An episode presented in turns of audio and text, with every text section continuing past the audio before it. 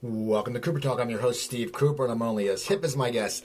I have to tell you something, people. This is really weird. My guest today has been so patient because I usually record my shows through Skype. Okay, I call through Skype and I call their phone or I Skype them, and I've never had a problem. And today, he was nice enough. We started doing an interview, and it got cut out. And I was freaking out because I'm, I'm a perfectionist, and I got him again, and it cut out. And so finally now we're doing it through my speakerphone on my phone, and he's been so patient. And I got to tell you about my guest. He uh, he basically he's a photographer turned director, and he directed a great movie I loved. I loved it because one, it's a documentary, and I love them. Two, it deals with musicians who I love. Three, a bunch of those musicians have been on Cooper Talk. And four, it's just a kick ass movie. If you like music, you got to see it. It's called Hired Gun, and he has a spin off with one of the stars, Ray Parker Jr., which we're going to talk about. And my guest is Fran Strine. How you doing, Fran?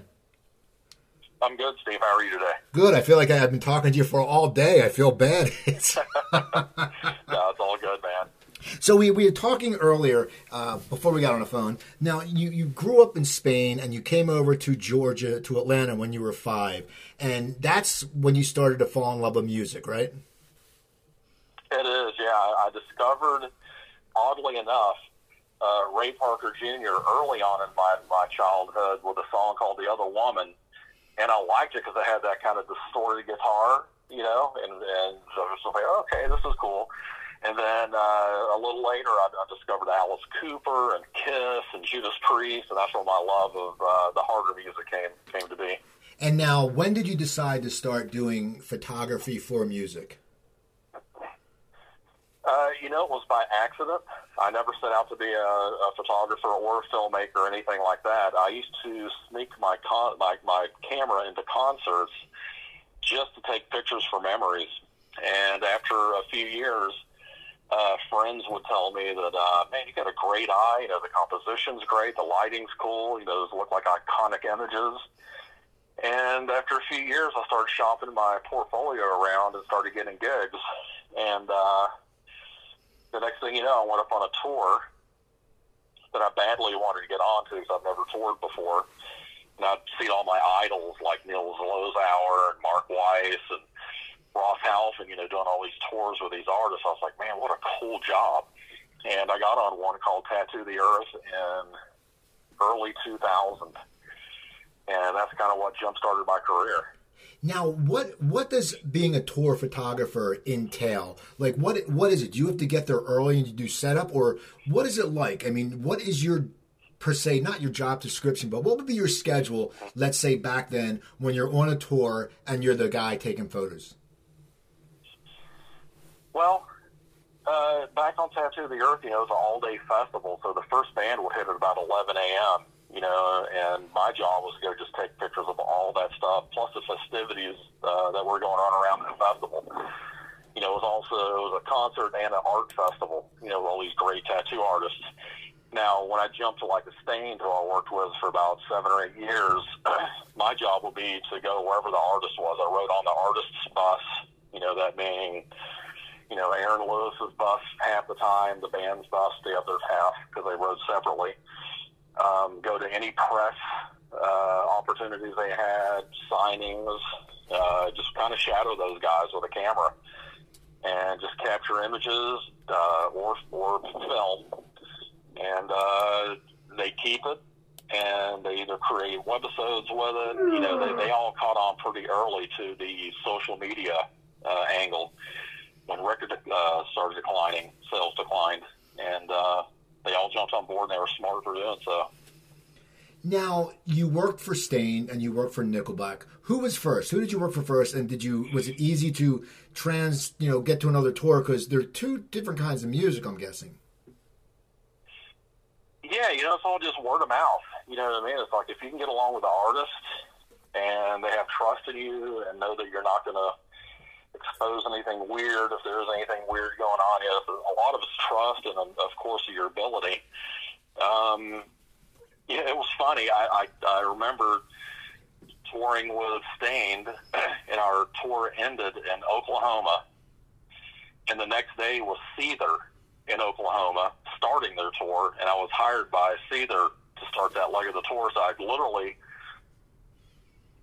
quit, quit the, the Staind tour, jumped on the Seether, and the next day was gone for you know nine or ten weeks. And then it was either Nickelback or Staind. We went, you know, I think the last day was in Tampa with Seether, then went straight to Europe, you know, with one of those guys.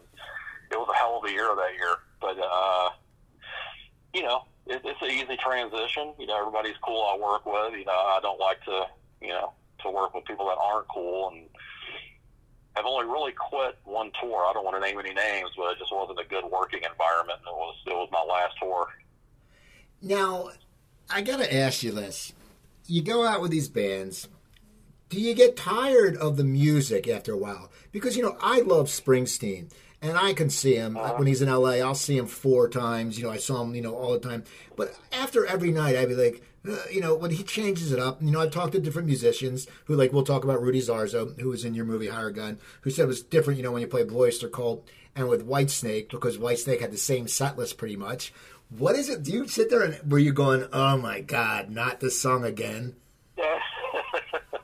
there's, there's a couple. I don't want to name any names, but yeah, I mean, it, it can get, uh, tiring but just like anything else, uh, like when you're editing, you know, a film or whatever, it all becomes white noise after a while.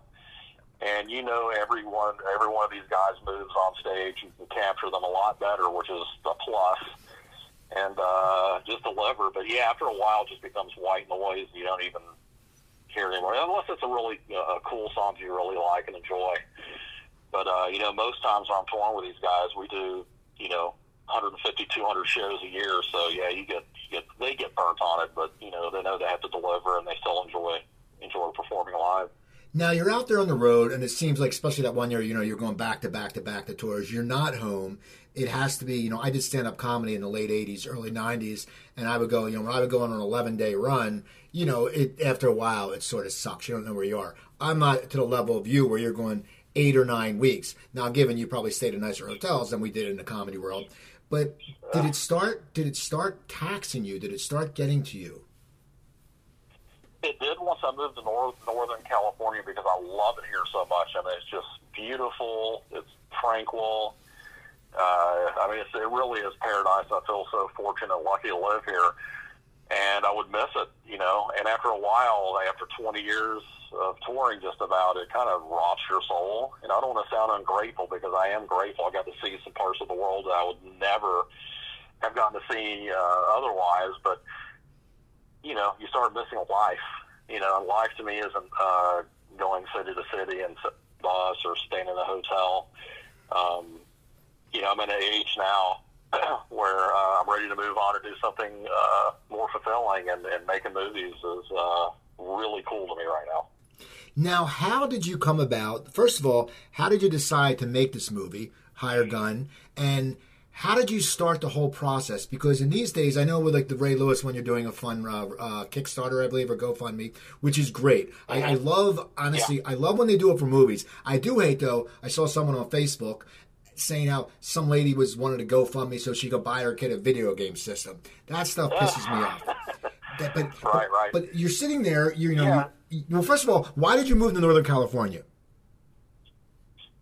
Uh, you know, I, I shot a commercial out here for the tourism board and absolutely fell in love with it. Uh, I did date a girl here for a while, uh, several years ago, and would come and visit, but not not this part uh, specifically. I live in a town called San Rafael, and uh, I mean it's just stunning. And I was just like, one day I'm going to live there. And uh, at that time, I had the means, and I uh, packed up and moved out, moved out here, and haven't looked back. You know, and the idea for Hired Gun came about uh, about three, four years ago when I was on tour with a band, and we were sitting in Singapore, and I that's when I grew weary of tiring uh, of touring, rather. I'm sorry, and I knew I needed to find my way out and I had recently seen a film called 20 Feet from Stardom, which is about the backup singers, and it was phenomenal.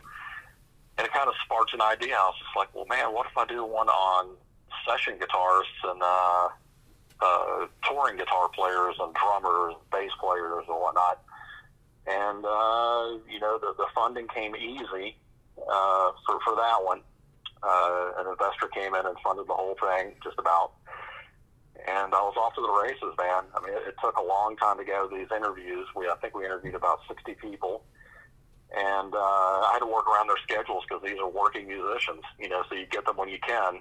And when I felt like I had enough to, to tell the story, uh, you know, we stopped interviewing and, and went in and cut the film. Well, see, what fascinates me about this movie is the fact that, you know, we all, all see bands and, you know, but we know, like, who the Rolling Stones are and stuff like that. But, like, my good friend, Rich Redmond, is drummer for Jason Aldean people just know yep. Jason Aldean. Now, Rich, you know, does motivational speaking, and drummers always hustle. And you probably noticed that from when you were doing your documentary. Drummers, like you interviewed Kenny Aronoff, and that guy is always on the hustle. I mean, they, they just work their asses off. But it amazes me because these guys make a living, but they never really get the fanfare. They get a following, they get stuff like that. But one, I'm surprised that movie's never really been done like that before. And two, it was just a great idea. But when you're sitting there and you want to start doing that, where do you start from? You had the idea, you got the funding. Where do you go from there? Because it's you have to decide who you're going to get. You have to decide. I mean, how did you start the whole process of booking people and then getting the film started? You know, it's funny. Uh, it is a music documentary for sure and there's some great music in it. But to me, the music was always in the background. It was more about the story of the individual player. Uh, and the first person I reached out to was Liberty DeVito. Uh, a friend of mine was a drum tech, and he's like, "Have you heard the Liberty story?" And I had no idea. I'd ever heard the name Liberty before. I'm like, "No, I haven't." He's like, "Man, he was Billy Joel's drummer for 30 plus years. Billy kind of kicked him in the face, and." uh left them to die, basically. You know, you need to, to follow up on this and check it out. So I did, and I found it to be uh, both horrifying and fascinating. So I reached out to Liberty because I knew that was going to be a compelling story. and uh, sure enough, man, he was one of the focal points in the film. Him and uh, Russell Javors, both just wonderful people. And the other person was Rudy Sarzo. Uh, I don't care what kind of music the guy played or even if he did play music, he's just an awesome person. Probably one of the most grounded people I've ever met, and just grateful for everything he has. And I think that, uh, you know, we get a, a lot of responses that just people just fall in love with his character. You know, uh, forget who he played with. You know, he's just a, a great person and incredible musician. So that's how I kind of flesh these stories out. There had to be a, a compelling story and uh, really move people. Because when I go to the movies, you know, I want to be, I want to cry, I want to laugh, I want to cheer, and I think that uh, we delivered that in Hired Gun on all aspects. Well, it's funny because both Rudy and Liberty have been on my show, and Rich Redmond hooked me up with Liberty, and I got a message on my machine one time.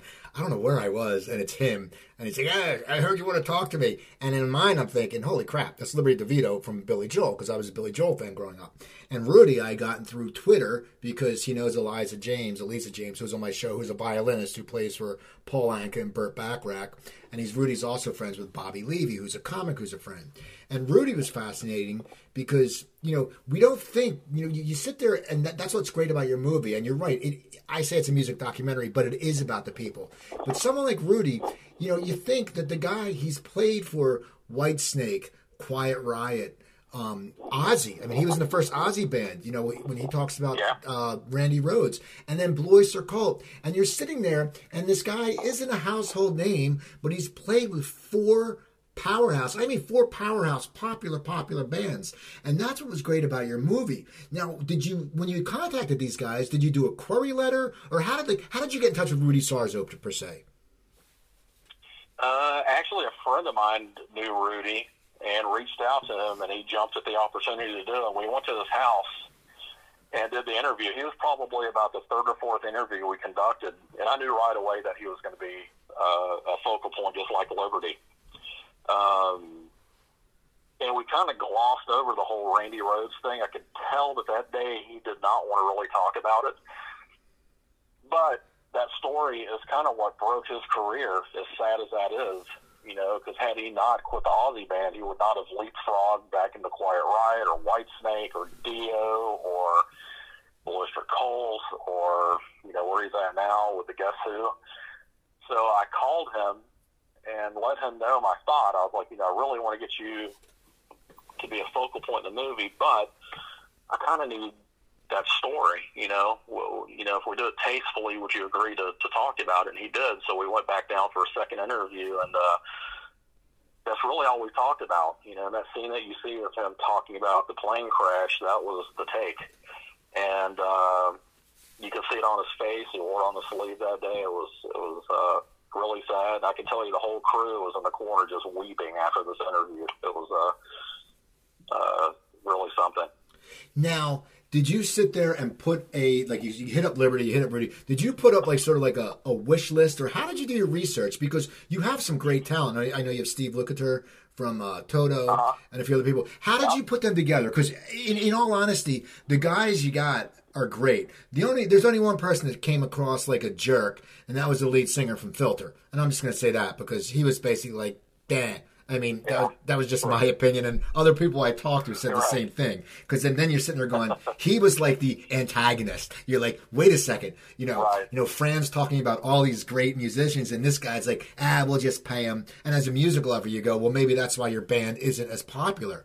But how did you put your wish right. list together? And did you, is there anyone that you really wanted to get and you couldn't for some reasons of whether it's scheduling or they weren't doing interviews? You know, there was no criteria really. You know, are you a musician? Are you a hired guy? I want to talk to you because you might have a really. I've, I've read comments, you know, like, well, I don't know who any of these people are, you know, like in the reviews or whatnot. And it's like, well, that's why I made the movie, so you do know who they are. You know, that's the whole point of the movie. Uh, the, the person I wanted to get that was the hardest to get was Steve Lukather because why would he just give the story away? I mean, he's probably the most renowned session guitar player ever and uh, I I emailed him three or four times. He's like, man, you know, you sound like a cool dude, but you know, I'm kind of saving my story for the Toto book and possible documentary. And I understood, but then I got an email from him right at the very end because he saw Kenny Aronoff, Jay Graydon, uh, Ray Parker Jr., David Foster, and those were all his lifelong friends. You know, they known each other since they were teenagers. He's like, damn it, now I have to do your movie, man. All my buddies are in your film. When can you get down here? So I went and we spent three or four hours talking to him, and his story was just jaw dropping. What a cool dude. Yeah, he is a legend, and people don't know. And that's one of, one of those people where you go, they should know who he is, and they don't. They know Toto, and just people still don't even know. Some of them, young kids don't know who Toto is. Now, I got to ask you one right. thing. I, one thing I noticed about the movie also is you had a very, you, you know, you, you, had a good interviewing style. And me, as someone who interviews, I, I pick up that. You know, when when uh-huh. someone like I had photographer Sam Jones on, who has a show now, and he is. I liked it. I tweeted him after I saw a show. He had a good interview style. Were you nervous on your first interviews when you're interviewing musicians? Because I know you've dealt with musicians, but you've been a photographer. You haven't been talking to them. What was going through your mind those first few auditions? I mean, those first few interviews, and did you feel get yourself getting comfortable, more comfortable as you were doing it? Yeah, I never felt nervous. Uh, I had done documentaries in the past, uh, mo- mostly like making of album type documentaries that accompany the CD when you buy them. Back when they sold CDs so I had done interviews before, and I don't really get starstruck. I was a little freaked out when I met Alice Cooper, because only because it was my childhood thing that uh, that brought me into the music. But uh, I don't really interview. It's more of a discussion. You know, I sit down and we just it's like having a cup of coffee with somebody, and that's my style. I guess I think you can bring more out of it. And it also helped that I've worked in the studio environment and the touring environment for so many years, so I know their lingo and know where to, to direct them and uh, it, it just worked out. You know, I feel so lucky. Now you're you're doing the film, and I always hear about documentaries like how much footage you had. Like when you would sit down and interview these people, what was your longest interview and what was your shortest interview, and how much footage did you have? Oh man, you know what? I think the longest one was Liberty because I spent a week in Brooklyn at his place uh, interviewing him and I knew that was going to be a big story because Billy Joel's a big artist, and there were so many, you know, moving elements of that story that I needed to get. So I'd say it was my longest. I think we have two or three hundred hours worth of footage. I mean, we interviewed everybody for two or three hours. I did my research. You know, I would uh, before I go interview a person, no matter how big or small they were, you know, I would do a week or two on some people uh, research and get everything uh, finite when I went in, so I knew everything about them that they probably forgot about themselves. Right. So you get it, and you're getting it, and you have all your footage. Now, how do you decide to decide how you're going to put the story together? That was the difficult part because there was so much good stuff, and there's so much that was left on the cutting room floor that uh, just guts me. But uh, lucky for me, I had an incredible editor, uh, Gavin Fisher. I call him the Tom Brady or Joe Montana of editors. He just uh, is brilliant and really brought those those stories to life. So we just sat there in the edit bay, you know, down in San Diego where he's at for for weeks, you know, just kind of going through everything and piecemealing stuff together. And uh, that's how it came to be, you know. And if I, if I had it my way, because uh, you know there, there would have been more of the Steve, David Foster, Steve Lukather, Jay Graydon, Ray Parker Jr. story there, but their, their stories were way too big for this movie. I mean, that's a, their own movie that that can be uh, shot right there. And uh, you know, I've teamed up. If you want to talk about this with Ray Parker Jr., uh, his story was the one that fascinated me the most because a lot of people just think of him as the Ghostbusters guy, right? Right. And uh, little do they know his body of work that is just up there with Steve Lukather, you know. And even Steve Lukather told me to my face at a screening we did at Ray's house of the Hired Gun documentary. You know, he's like, dude, Ray Parker Jr. is the greatest rhythm guitar player that has ever walked the planet. And it's true, man. When you hear this guy just play some of the smooth stuff. It's just mind blowing how how clean it is, and you know his tones that he gets. But uh, you know, again, story way too big for the hired gun film. Right now, now you know, and you said when you were younger you liked the other woman. Was he easy yep. to get in the movie? And when you got in the movie, did at any point in your mind, at any time, did you think that it would become a spin-off about him? Well, it's not really a spinoff; it's his own thing. But uh, he had just gotten back from Japan the night before, so he was a little jet lagged, and he neglected to tell a lot of the story. But when we were doing the hired gun campaign, doing film festivals, screening for the Grammy uh, nomination, he would accompany me in travels, and we became fast friends. And uh, I learned more of his story, and I was just like, my God, man, that here's a movie in itself that's jaw dropping. You know, he came from Detroit, grew up during the riots of '67, the race riots there, and uh, would get uh, beat down by the cops every day coming home from school. And he wanted to find a way out. So he picked up the guitar, you know, 11, 12 years old, and became good enough to be the touring guitarist for the Spinners at age 13, and then came back everybody's like, well, who's this kid that's 13 touring with the Spinners? You know, and soon after that, Marvin Gaye picked him up, brought him in. He played on all of Marvin Gaye's records, Smokey Robinson, the Funk Brothers. Uh, you know, and then at 17 years old, Stevie Wonder called him. And that's kind of like the rest is history, you know. And uh, not only was he a, a session guitar player for hundreds of artists, uh, you know, songwriter. You know, he wrote Leo Sayer's, You Make Me Feel Like Dancing. Chaka Khan, you know, You've Got the Love. He wrote at 18 as his first hit. Wrote hits for Marvin Gaye. and then, uh, of course, Ghostbusters came, you know, uh, back in the 80s. And uh, he was retired. You know, he'd already made millions of dollars and was like, oh, I'm just going to kick back and hang out with the folks because the uh, folks were getting sick.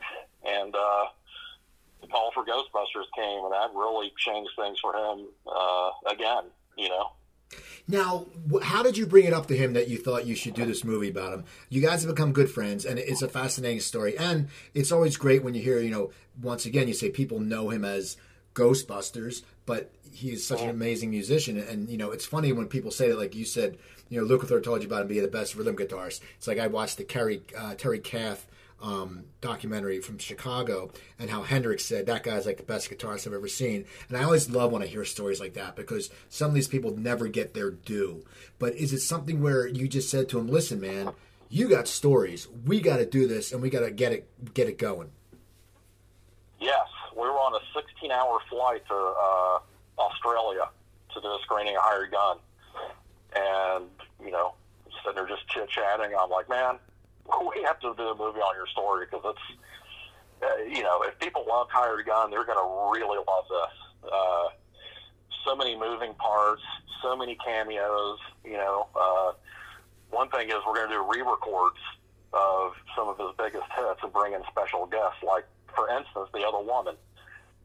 Imagine him doing a duet with Lenny Kravitz on that song. Wow. Uh, he wrote, yeah, so he wrote Leo Sayer's, You Make Me Feel Like Dancing. Imagine bringing in, you know, Adam Levine from Maroon 5 to sing that with Ray playing. Or the, the Chaka Khan song with somebody coming in. So it's going to be a really cool, fascinating uh, film with a, with a lot of cool music, a lot of cool stories that people just don't understand or, or even knew about. And uh, he's fascinating, man. Really, really cool dude. Now, how do you go about getting material for that? Like in your vision as a filmmaker, because that's what you are, a uh-huh. filmmaker, and you have one documentary on your belt, which was more of a of a laid out story of more of you know people who do this and this. This is about Ray. How do you sit there? Uh-huh. How do you attack that as a filmmaker? Because once again, you know, his younger life is just so fascinating. You know that he got beat down and stuff like that, and he wanted a way out. How do you approach that? For one, to keep you know to keep the story moving, which it will. But how do you approach it as a filmmaker, documentarian, when there is not a lot of videoing stuff from when he was younger? And there's you know it's like you know you deal with trying to find old stuff if you go back to his childhood. How do you deal with that as a, as a filmmaker? Uh-huh. yeah well you know first off you, you you know for a documentary it's a kind of a living breathing element. You know you can't really script out a documentary. Well you can do those right story beats so for this, I think we dive into his early childhood, you know, growing up in Detroit and all those things that happened to him. And lucky for me, uh, he's got a wealth of archival footage that uh, you know his parents kept for him, and, and photos and video. So uh, and, and there's tons of stuff of him playing like. I remember seeing him playing Superstitious with Stevie Wonder on Sesame Street Oh, you know, wow. there's that footage that was out there. So yeah, really cool stuff. But uh, you know, you just kind of follow that journey, and uh, I mean, there's just so many fascinating stories and, and stuff not even to do with music. You know, um, there was one at one point the song Ghostbusters became bigger than the movie. You know, and the movie studio was kind of freaked out about it. And, you know, Ray owns that song himself, like publishing most of the master. So. uh they didn't like that. They tried to take it away from him, and you know, he was like, "No way, man! This is my song." You know, you should have negotiated that earlier because nobody bought soundtracks back then. You know, he was the first one to have a song break out of the soundtrack, and uh, you know, we'll dive into that. And of course, we'll interview you know the guy that discovered him, Clive Davis, uh, Stevie Wonder, you know, uh, Ivan Reitman, who called him to do the song in the first place. But uh, lots of cool, fascinating stuff. Now, when you're you're what you're doing what is you're on what is it GoFundMe or is it uh, which which one are you on? We're on Indiegogo. Indiegogo. So right now, yeah. So right now, I do have a slate of projects that are funded, but uh, I can't get to them until late late summer, early fall, just because of the way things work. You know, the financing and you know setting up the companies. So in the meantime, I want to get this thing going and jump started so I can start sooner than later and uh, get it picked up, which I know it will. so we're asking for, for some financing uh, on Indiegogo, and people can go search uh, who you're going to call and contribute. There's some really cool perks on there, you know, from signed guitars, signed photos, video messages. You know, Ray will even sing the Ghostbuster, you know, theme song to your your voicemail. So when you're, somebody calls you, it's him singing the Ghostbuster song uh, signed DVDs, posters. we'll play a concert for you if you pony up some some some big bucks. Uh, but there's something on there for everybody. Now, and and the the coolest thing I want to mention is that this will be my first time shooting on real film. Now, what made you decide to do real film? And, and, and is that a challenge? Because I've heard, you know, that's going back to the cutting room floor and stuff like that. And for a documentary, yeah. it seems like that's a really big task for your editor because you have so much damn footage. But what made you decide to do it on real film? Well, we did a screening in Los Angeles for the press of Hired Gun, and there was a gentleman there watching the movie. Uh, and he came up to me after the after the film and goes, "Man, what a masterpiece of a movie you did! But why didn't you shoot it on film?" And I told him, I was just like, "Well, you know, it's not feasible with, with this budget." He goes, "Don't worry about that anymore." He goes, "My name's Steve Bellamy. I'm the president of Kodak, and you're not gonna you're not gonna have to deal with that anymore. Give me a call. Let's talk." And uh, after a while, you know, I've always wanted to shoot on film, but like I said, it was unattainable because of the cost for uh, just too much. And uh, you know, the film brings a warmth and and uh, and an emotion that I think is going to transcend to the screen on this story. Now, I, I want to get back to Hired Gun real quick again. When you got it done, how long how long was the shooting process, and how long was it after you got all your footage till it actually came out, till you were had a finished product? Yeah, we did uh, about two years of filming. Like I said, we interviewed 60 some odd people and we had to wait for their schedules to, to clear up. But in the meantime, there's so much work going on in the background, clearing music, which was uh, crazy, um, clearing archival footage, finding the archival.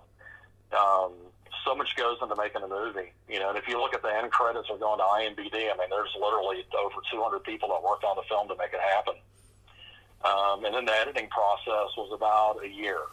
You know, that was a, that was a challenge because there was so much stuff and, and really, uh, really putting together. Then my, my ace editor had some, uh, some stuff he had to go take care of on the home front, so he had to disappear for a little bit. And we brought in a, a, another guy to end there to kind of weave the story, and he did a great job too. But, uh, you know, then you do the festival season you know, then you shot the movie and get it picked up finally. And uh, it's, a, it's a long process. It was uh, scary because there was so much money behind it and uh, so much work and so much on the line that uh, the acting nerves. It was like, I guess, releasing your first record, you know. And uh, but I'm happy with the results, you know. Now, now, what was your feeling when you sat in a theater and you saw that in a theater? And you saw your name connected to it and it's a project you put your heart and soul into what is the feeling that goes through you when that happens? You know it wasn't about me more than it was about the audience. To be honest with you strange as that sounds. Of course i was proud but we had a, a, a pretty good sized crowd at the uh, world premiere south by southwest and uh, sorry the dog's barking out there. We had a pretty good crowd at south by southwest and to see them laugh and cry in the spots that you would hope they would, and it happens, then you know you've done your job. And the same thing transcended when we took the movie around the world. I mean, the UK, Japan, Australia, uh, New Zealand, you know, the Netherlands. Everywhere we took the film, same reaction in every spot, and that that's just fulfilling. Now, was it your idea or was it the musician's idea to have them get together and jam?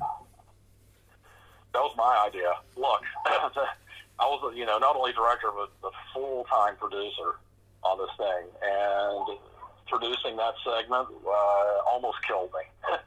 Every one of the guys said yes that were in town. You know, the only ones that said no, they either had a gig or other, uh, you know, sessions they were doing. So uh, to put that together, I think we had 19 of the musicians there, and there's a lot of stuff that's not in the film. You know, uh, other other people that were there that we just couldn't squeeze in. But uh, it was right after NAMM, which was fortunate for, for us because everybody was still in Los Angeles, and uh, it, it was a beast. I mean, it was it was a undertaking, and the producer that uh, engineered the, the music that day was uh, Johnny K. He's in Chicago, and he owed me a favor, and I called upon it uh, I'd helped him get a producing gig with uh, Megadeth, and he did two records with those guys. And he's like, I owe you a favor, man. I was like, okay. You know, and three years later, I called him on it. I'm like, hey, I'm doing this all star jam at East West Studios in Los Angeles, and I need an engineer, producer, and mixer. And you owe me a favor. He goes, You're right, I do. I'll be there. Give me a ticket, and I'll see you there and he came in and killed it, man. Under so much pressure, you know, all those musicians interchanging, you know, amps and we had two drum kits, and just the logistics was uh, was crazy. Now, what came out great. It, it did come out. Great. What's it? What's it make you feel as a filmmaker when you it's it's gets it's got great reviews, and now because of Uh-huh. Netflix, you know more people can see it, which is great because Yep. you know Netflix is wonderful. I mean, I sit there. I had heard about Hired Gun, and then when I have Netflix, and someone put on Facebook that they saw it and they were raving about it. And uh, it's funny they were saying about the Liberty DeVito story. That's everyone always remembers that because it changes how people look at Billy Joel. But Liberty got wronged. People, you got to watch the movie to see the whole story because you'll be amazed. Or find my old Cooper talk with Liberty. He tells it on there. But how how did you react to reviews, and what's it like when you get good reviews? It's got to make you really happy. And and you know, there's a bad one? Every everyone, there's always a dick. You know, there can be people can have like 99 percent. Every, every critic likes it, and one idiot doesn't. And you know, even if you know the guy's an idiot, it's got to bother you. How do you react to a good review, and how do you react to a bad review? Uh, it doesn't phase me really, to be honest with you. Um, I take the good with it. Not, not, not, you know, I've, I've learned not everybody's going to love what you do. And I get that. You know, some people gripe that it's too heavy metal, um, and I don't disagree with them. You know, uh, had it been my choice alone, it wouldn't have been so heavy. But I'm glad that the people that are in there got their their shot. You know, and uh, it's still a great movie. It doesn't matter if it's death metal country, Christian. The, the the the story is about that person, not so much about the music. So, and uh, I hope that's what people take away from it. But uh, once it hit Netflix, uh, I was shocked when it trended for about three weeks on Netflix, and that that was really uh, a, a great thing to see. You know, I think when we started the movie, or when we got picked up by Netflix, rather, their subscriber base was at 87 million. And in December, when we hit, their subscriber base was 127 million. So with that many eyeballs, you know, uh, potentially looking at your movie, that's that's really cool. And uh, immediately, I started getting calls for other projects and uh, got several underway.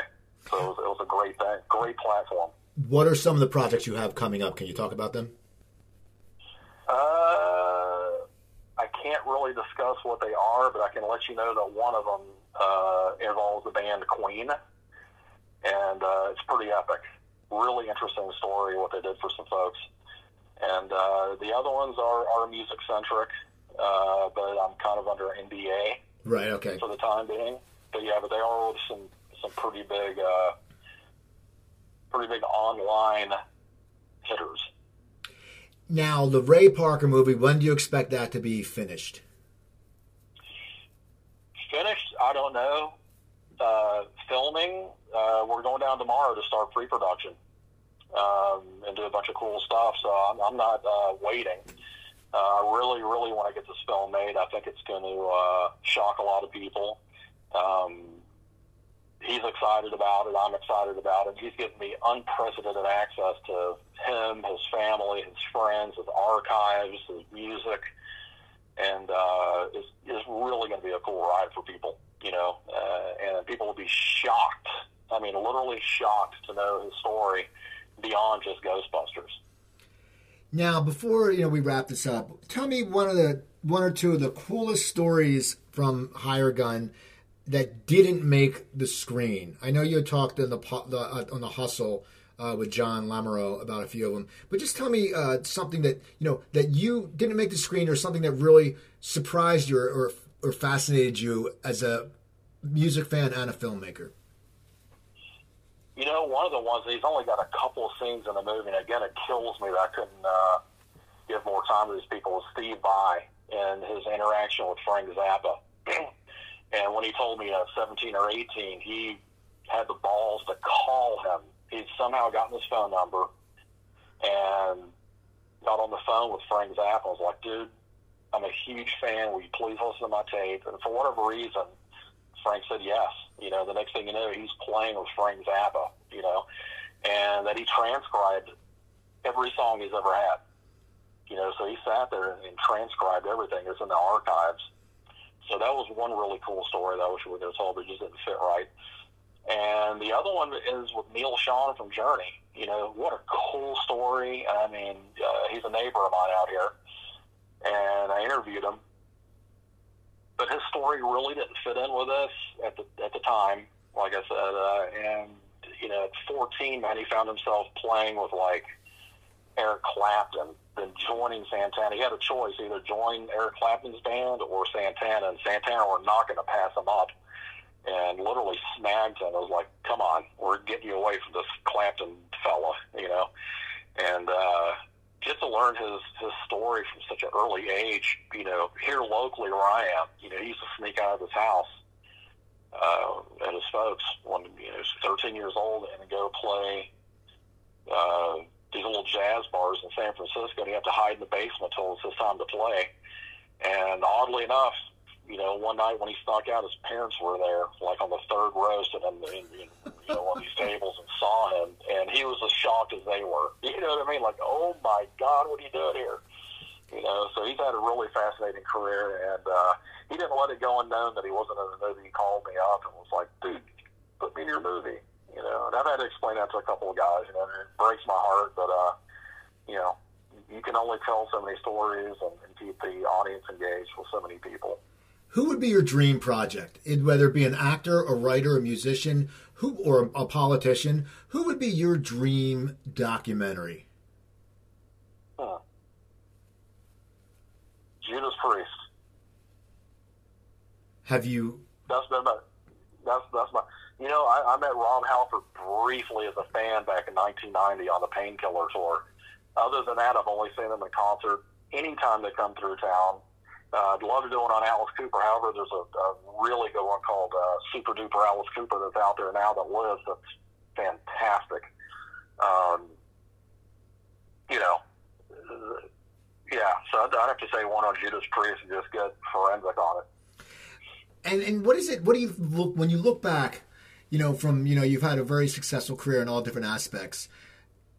Did you ever sit there and think when you first started taking, you know, photographs, sneaking your camera in to a concert and taking photographs, and your friends noticed it? Did you ever think that you'd end up making films? Not in a million years, no. And you know, uh, earlier I talked about going on Tattoo the Earth tour back in '99. Um, I happened to bring a Sony Handycam with me, just a little shitty palm-sized camera, and that's where my love of filmmaking came. I was like, wow, moving pictures! I can now tell a story.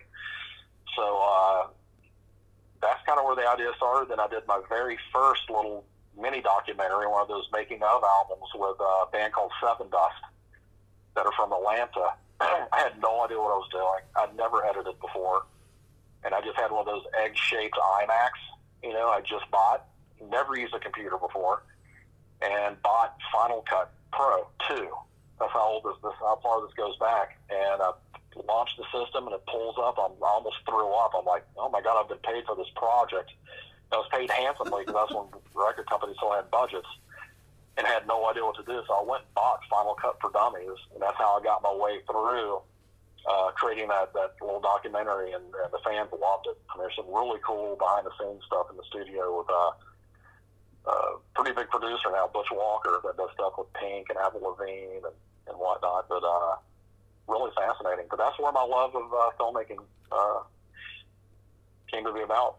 Do you ever think? Do you ever wish that you were around in the '80s? I mean, I mean, at this level the '80s, where you could direct videos when videos were such an epic thing. I've talked to so many artists about the videos, how they used to be this giant, lavish production. Now, you know, people don't watch the videos as much. Would Would you have loved to directed them back in the day? Some of those classic, like maybe a Motley Crue video, or any of those just wild videos. Are you kidding me? Yeah, man. When I broke into doing music videos, it was more, you know, live videos. I guess performance pieces so it's still fun cutting that stuff because uh, that's when the band is in their element. But to tell a story in a music video would be so cool, you know. Um, I did shoot a Five Finger Death Punch video. I didn't direct it. I was one of the camera guys on it for uh, a cover of House of the Rising Sun. It's almost like a Mad Max throwback piece okay. out in the desert with all these cool rat rods and whatnot. And uh, that was that was a lot of fun. There's a lot of work involved in that. You know, so many moving pieces, but uh, so cool. Well, this has been great. I do want to ask you. I, I, I we're friends on Facebook. You get uh, you get political on Facebook, and you know, and that's that's good because that's what Facebook's there for. But have you had any and and because you get very, you, I, I get a lot of uh, I do political jokes and people get irritated at me. You're very opinionated, uh-huh. which is uh-huh. good. Do you get any people who just sit there and go? Because people are like this on Facebook. You know, people don't want to sit there and talk to anyone more. Do you get any people who probably sit there and go, "Oh, your view stinks." Now I think your movie stinks. I'm just wondering because people sometimes are babies how they react.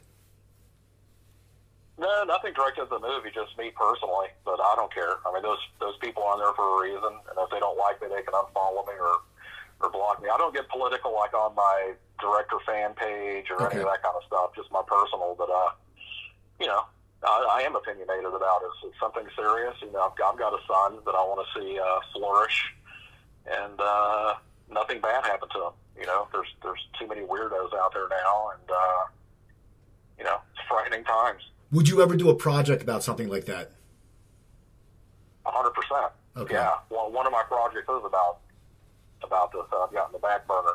You know, uh, a few years ago, I did do a documentary called Battlefield of the Mind about all the returning veterans from Iraq and Afghanistan that are suffering from PTSD.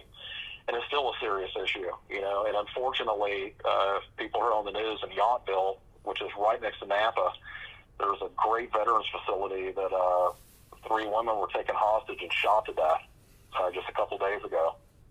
And uh, I actually was there for a few days interviewing some of the staff and, and uh, some of the uh, intake there that were suffering from PTSD, PTSD. And it's a wonderful facility, great staff, and, uh, you know, there's still a lot that needs to be done uh, about that.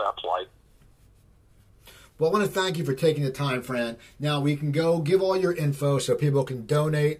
Uh, just go over a few of the perks again. Just say where they can find you and all that information. Yeah, so you can find our project uh, at Indiegogo.com. It's called Who You Gonna Call, and uh, it's the story of Ray Parker Jr. It's a fascinating story, and uh, we're just trying to raise some seed seed funds right now just to get the ball going uh, as I said earlier, I am heading down there tomorrow to start pre-production. But I mean, you can get everything from like a production diary, so you find out what's going on every day. You know, a, a signed postcard, digital copies of the film, posters, guitar picks, signed Blu-rays, T-shirts. Um, you can help us get this shot on film by donating. There's also song ambassadors. So if there's a song that you love, like Mr. Telephone Man, uh, The Other Woman, Ghostbusters, you can help us, you know, get funds for that song. Uh, private screenings, your name in the credits, uh, the video messages, uh, red carpet premieres, concerts, visit the set, sign guitars. There's so much, and a lot of stuff on there is really reasonable where everybody can, can get a really cool piece of memorabilia. That's awesome. And your website is franstrine.com. Do you, are you on Twitter? I am on Twitter. It's just at franstrine. Uh, if you want to follow me at, on Facebook to keep up with stuff, it's uh, Fran Strine Official. Uh, there's a Who You Gonna Call fan page. Of course, uh, the official Ray Parker Jr. site. If you want to go and like that as well to keep up with uh, all the cool things. And we're going to do a Facebook Live uh, either tomorrow or Wednesday. So I urge uh, all the fans to uh, go check one of those sites to find out exactly what time and, and where they can sign up and see it. Great. Well, people, so people check it out. Go watch Hired Gun. You want to go donate? Go to Indiegogo, donate because you got some really. I checked out the stuff. There's some really cool stuff. And follow Fran. Fran. Uh, I kept thinking I was going to call him Fran Stein. I'm like, no, then I'm an idiot. So people follow him. Uh, follow me on Twitter. I'm at Cooper Talk. That's at Cooper Talk. Go to my website, coopertalk.net. There's over 675 episodes up there. Email me, Cooper at coopertalk.net. Instagram, Cooper Talk One. I post promotion for my show and I post pictures of food because, as you remember, years ago I had that heart problem, so I wrote a cookbook and there's pictures of my food that are in the book. Go to stopthesalt.com to get my cookbook. It's 120 low sodium recipes, no long list of ingredients or pictures to intimidate you. It's just easy to make food and we got to be healthy, especially with the summer coming up. You can get it at Amazon, but if you get it at stopthesalt.com, I make more money and I'll sign it for you. So people donate to uh, Fran's project. Watch Hired Gun. I'm Steve Cooper. I'm only as hip as my guests. Don't forget, drink your water, eat your vegetables, take your vitamins, and I'll talk to you guys next week.